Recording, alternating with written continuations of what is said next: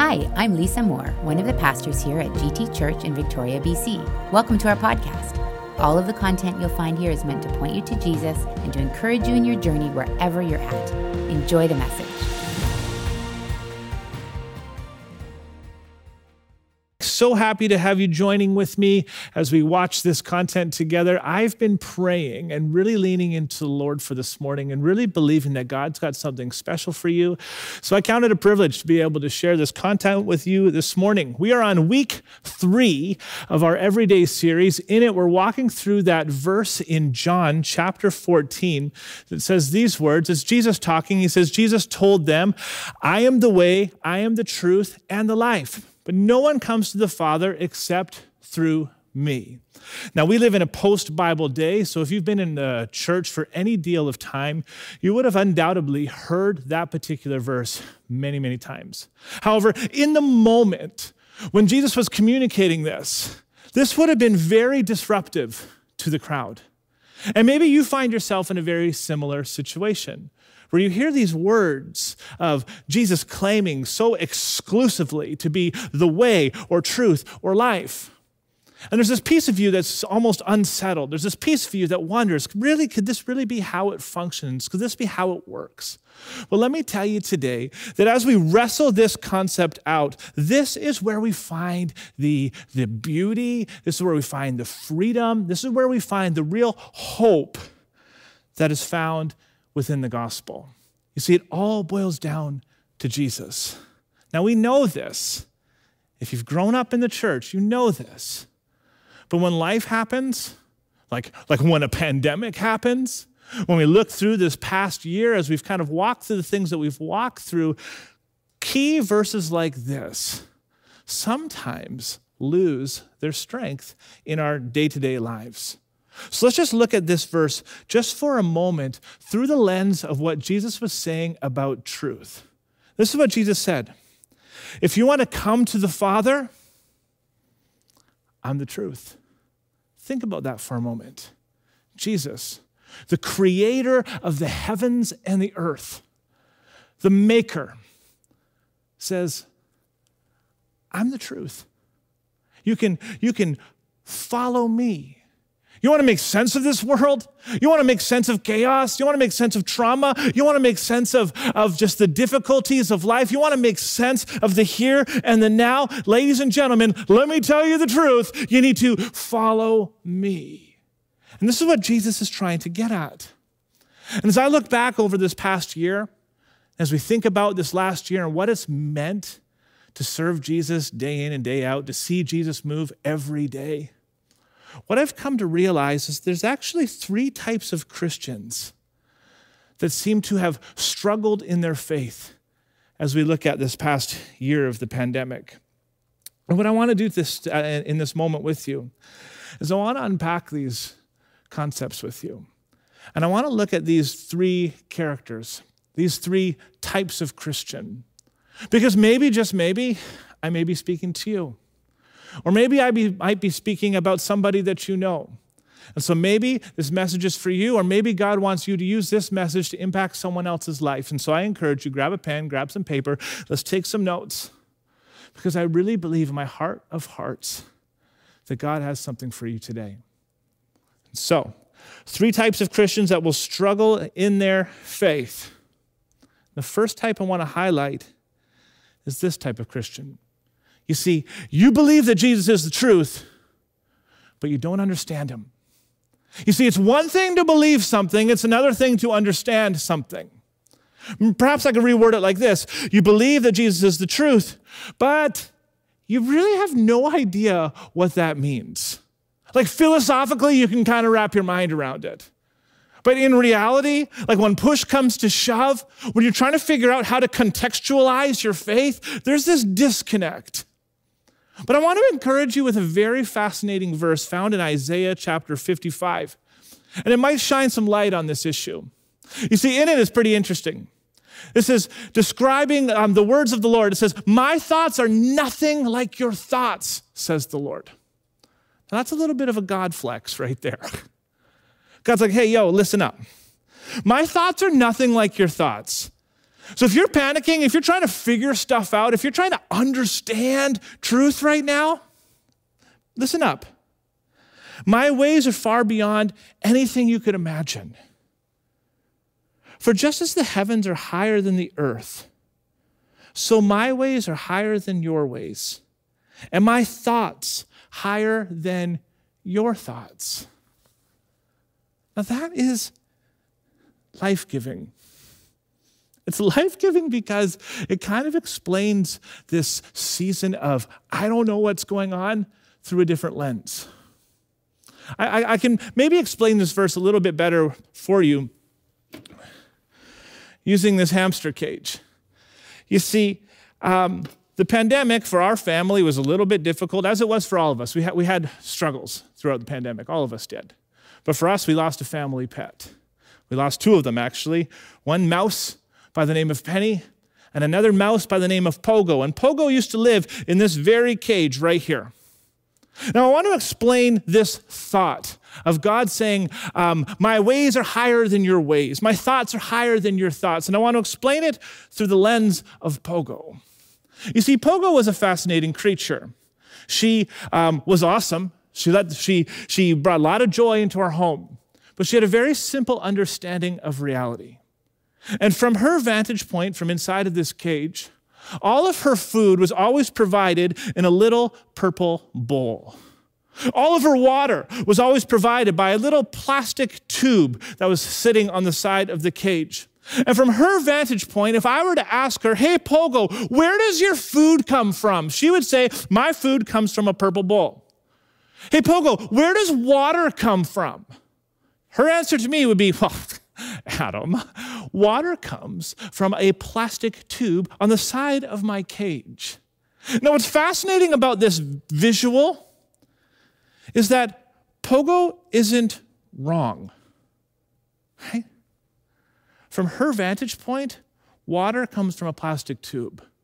She has no concept that water actually comes from a tap, and that water from the tap actually comes from a, spring or, or a water reservoir. She has no concept of life outside this cage, outside of her context. For her, her food only shows up in a purple little bowl. She has no idea that PetSmart exists. She has no idea that I take responsibility to go out and buy her food, purchase it, bring it back for her, and put some of that into her cage every couple days. She has no concept of that. Now, I want to read this verse one more time. My thoughts are nothing like your thoughts, says the Lord. My ways are far beyond anything you could imagine. For just as the heavens are higher than the earth, so my ways are higher than your ways. So my thoughts are higher than your thoughts. You see, some of you, you may have been struggling with your Christianity. Maybe you currently are struggling with your Christianity. Because for you, you, you profess to believe that Jesus is the truth, but you're struggling to understand it, to contextualize it.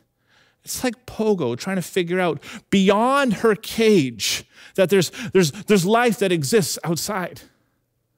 You see, but Pogo just can't intellect her way into a deeper understanding.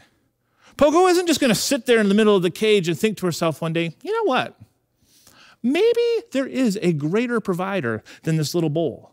Maybe perhaps there is a creator. That's not necessarily her train of thought. You see, there's a really fascinating perspective that's interjected into this concept if we look at 1 Corinthians. In 1 Corinthians chapter 1, verse 2, Paul is preaching a sermon. And, and, he, and, he, and he, he writes these words. He, he's creating an argument. He's painting a picture. And he, and, he, and he makes this point, and it's found in chapter 2, verse 14. And it's very profound. He says, But people who aren't spiritual can't receive these truths from God's Spirit.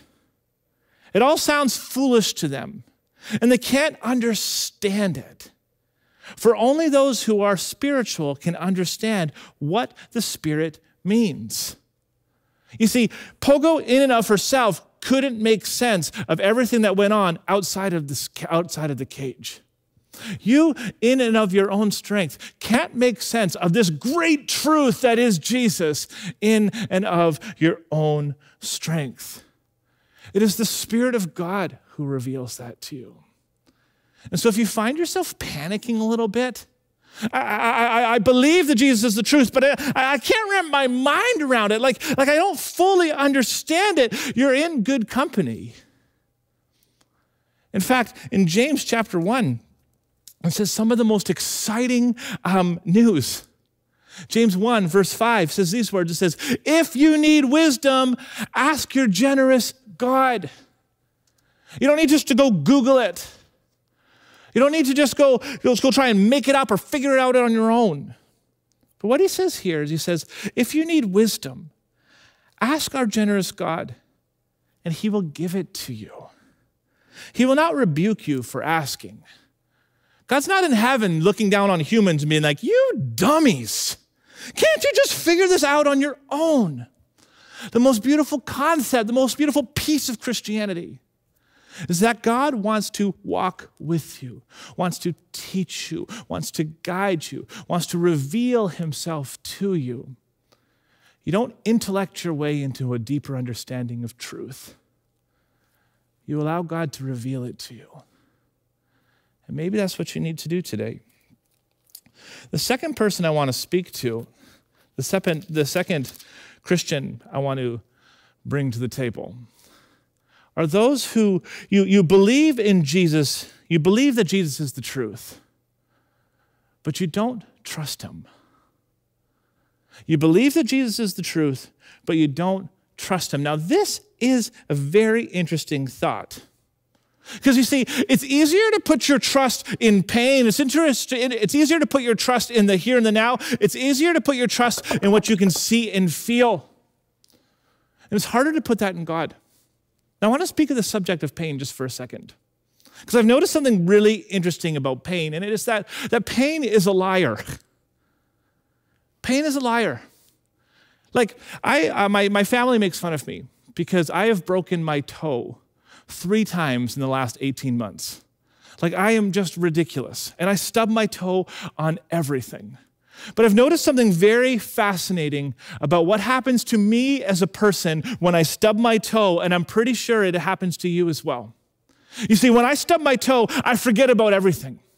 The most important thing in the world becomes my toe. It's the only thing that takes all of my focus, the only thing that takes all of my attention. I forget about my family. I forget about my kids. I forget about my wife. I forget about my church. I forget about my dreams. I forget about my hope, my future. I forget about my home. I forget about the fact that I got breath in my lungs. I forget about the rational fact that it's just a toe, it's not the rest of my body.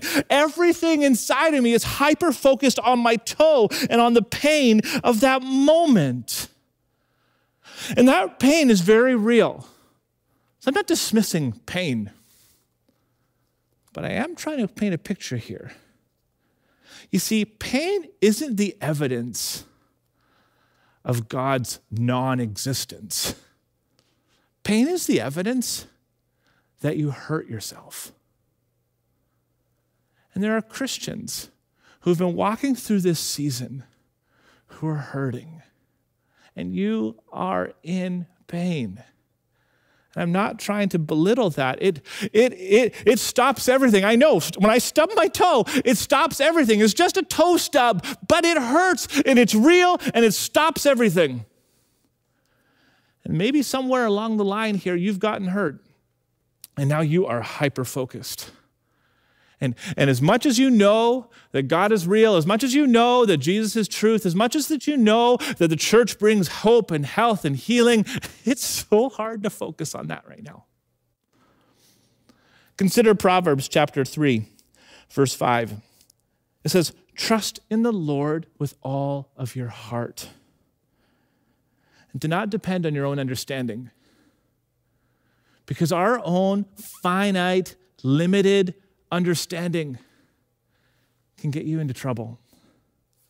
Seek His will in all you do, and He will show you which path to take. When I look at the, the Christians in my life who, over the last year, have, have walked away from the Lord, walked away from this kind of everyday kind of faith that we're talking about, undoubtedly, it, it often kind of boils down to some of these issues. There was an unresolved hurt, and in their own processing and their own understanding, the pain was just too real. And so we, we walk away. Because for some reason, we feel like if we just walk away, that's going to solve our problems. But, friends, it doesn't. And what I love about Jesus, when Jesus says, I am the truth, it's in our, in our deep, dark, very real, very uncomfortable moments that that truth can mean the most. I'll close with this one because truth, truth is fascinating. And I want to read you a portion of scripture that I would argue is one of the most misquoted scriptures, one of the most misquoted scriptures in the Bible. And it's found in John chapter 9, or chapter 8, sorry, verse 32. And you've probably heard these words before. Here it is, ladies and gentlemen. And you will know the truth, and the truth will set you free. And you will know the truth, and this truth will set you free. You see, the third person I'm trying to talk to today is the person where you believe that Jesus is the truth, but you don't actually apply the words that he said. And this is where this verse comes into play. You see, the, the part of the verse that we always remember is the you will know the truth and the truth will set you free. But the reality is that's not actually true. Just because you know something, Jesus isn't saying just because you know the truth, you're free. You have to actually look at the rest of the verse. Because his statement didn't start in verse 32, his statement starts a sentence before in verse 31. And it says this in verse 31. I love how it starts off. It says, Jesus said to the people who believed in him, in other words, hey, Christians, listen up, okay? I'm going to explain something to you. If you believe in me, I'm going to provide you some context for that belief. He says these words Jesus said to the people who believe in him, You, you are truly my disciple if you remain faithful to my teachings. And you will know the truth, and the truth will set you free. You catch that? He says, You are my disciples. You are my disciples if you remain faithful to my teachings. Then you will know the truth, and the truth will set you free. You see, there's this action that needs to take place, there's application that needs to take place. If you're watching this and you're tired and you're exhausted, just imagine for a second, okay? You're running a race. You've just ran, you've sprinted, you're exhausted, you're breathing, you're, you're, you're, you're spent. And you know in your head that what you need to do is take a seat and rest. Just knowing that you need to rest doesn't actually give you rest, does it? You need to actually go and rest. And this is what Jesus is saying here. You see, just knowing that there's truth, just saying, I believe that Jesus is the truth, that doesn't mean that you're free. You need to walk it out, you need to apply it, and you'll know the truth. Once it's applied, once it's applied, you'll know the truth. And that's the truth that's going to set you free because you experienced it. So I had Pogo. And from Pogo's perspective, life is pretty good. She understood life inside the cage. I mean, even her death was good. You know how she passed away? I woke up in the morning and I saw her at the bottom of the slide with her hands stuck like this. Like she went out of, out, out of life in style. She had treats provided for her. She had her water provided for her. She had her food provided for her. There was no predators. And from Pogo's vantage point, she understood how to exist. She understood how to live and how to thrive. And maybe you're watching this right now. And as I've talked about uh, these different kinds of Christian, you might think to yourself, whoa, Pastor, who, who, who said I'm a Christian? I'm just watching. I want you to track with me for a second. You see, Pogo, she believed that food came from a purple dish and water came from a clear plastic tube. Pogo wasn't wrong. In fact, her truth was true. From Pogo's vantage point, she had evidence.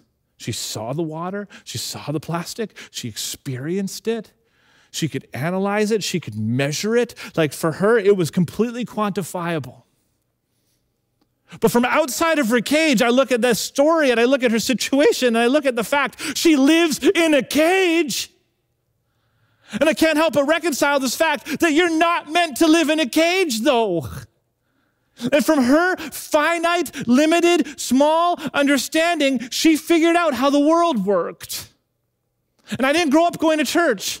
And there was a moment in my life where, like Pogo, I thought I had everything figured out. But the truth is, the Spirit of God came. And I started to realize that there's more to life than existing in a cage. And, and, and the, the, the saddest part of this story is I would come, I would open the cage, and I would provide the food for her. And Pogo, she actually had a relationship with me. She had a relationship with the provider. But the only relationship she had with me was a relationship with my hand. And if I asked her, describe your provider, Pogo, she would say, well, my provider looks like a hand. She had no idea of my heart. She had no idea my intentions for her. She had no idea of the, the, the rest of what life could represent and what life could be. And I wonder if possibly, just maybe, just maybe, you may find yourself in a similar position as Pogo today. And maybe you found yourself living inside of a cage. And maybe there's a spark of curiosity today where it's not that you're, you see, it's not that your understanding of reality is completely wrong, it's just not a full picture. And what if the piece that you're missing is Jesus? You see, if that's you, I invite you to text life there's a number that's going to pop up on the screen right now. Text life to that number. If you're watching church online, there's a button that says raise a hand. And if you, if you want to explore what it means to invite Jesus into your world, to accept, maybe word it this way, to look to Jesus for truth, text life or press, or raise, raise, press that raise a hand button. One of our volunteers would love to walk with you. You see, if you're a Christian and, and your relationship with God has been, been boiled down to just a hand relationship, where you, you've kind of lost the, the depths of your relationship with Him. When it comes to trusting, you're not totally sure. You believe it, but you don't necessarily understand it. You believe it, or maybe you don't apply it, or you believe it, or maybe you don't trust it. Can I pray for you? Would you close your eyes as you're watching this and let's pray together just for a moment. This is special between you and God. And Father, in this moment right now, I pray for the person on the other side of this screen. I don't know what these last year of the pandemic has done in their life. But what I do know is that you know. I know that you're real. And I know that you want to walk with them, just as you walk with me. I know that you have a plan and a purpose for their life. I know that, that you haven't even begun to do amazing things in them and through them. Father, I pray that you would help them to see themselves from your perspective. I pray, Lord Jesus, that you would help them to see you for who you really are. And I pray that God, your truth, your truth would set us free. In your name we pray. Amen. So thanks for being with us. God bless you and have a great day.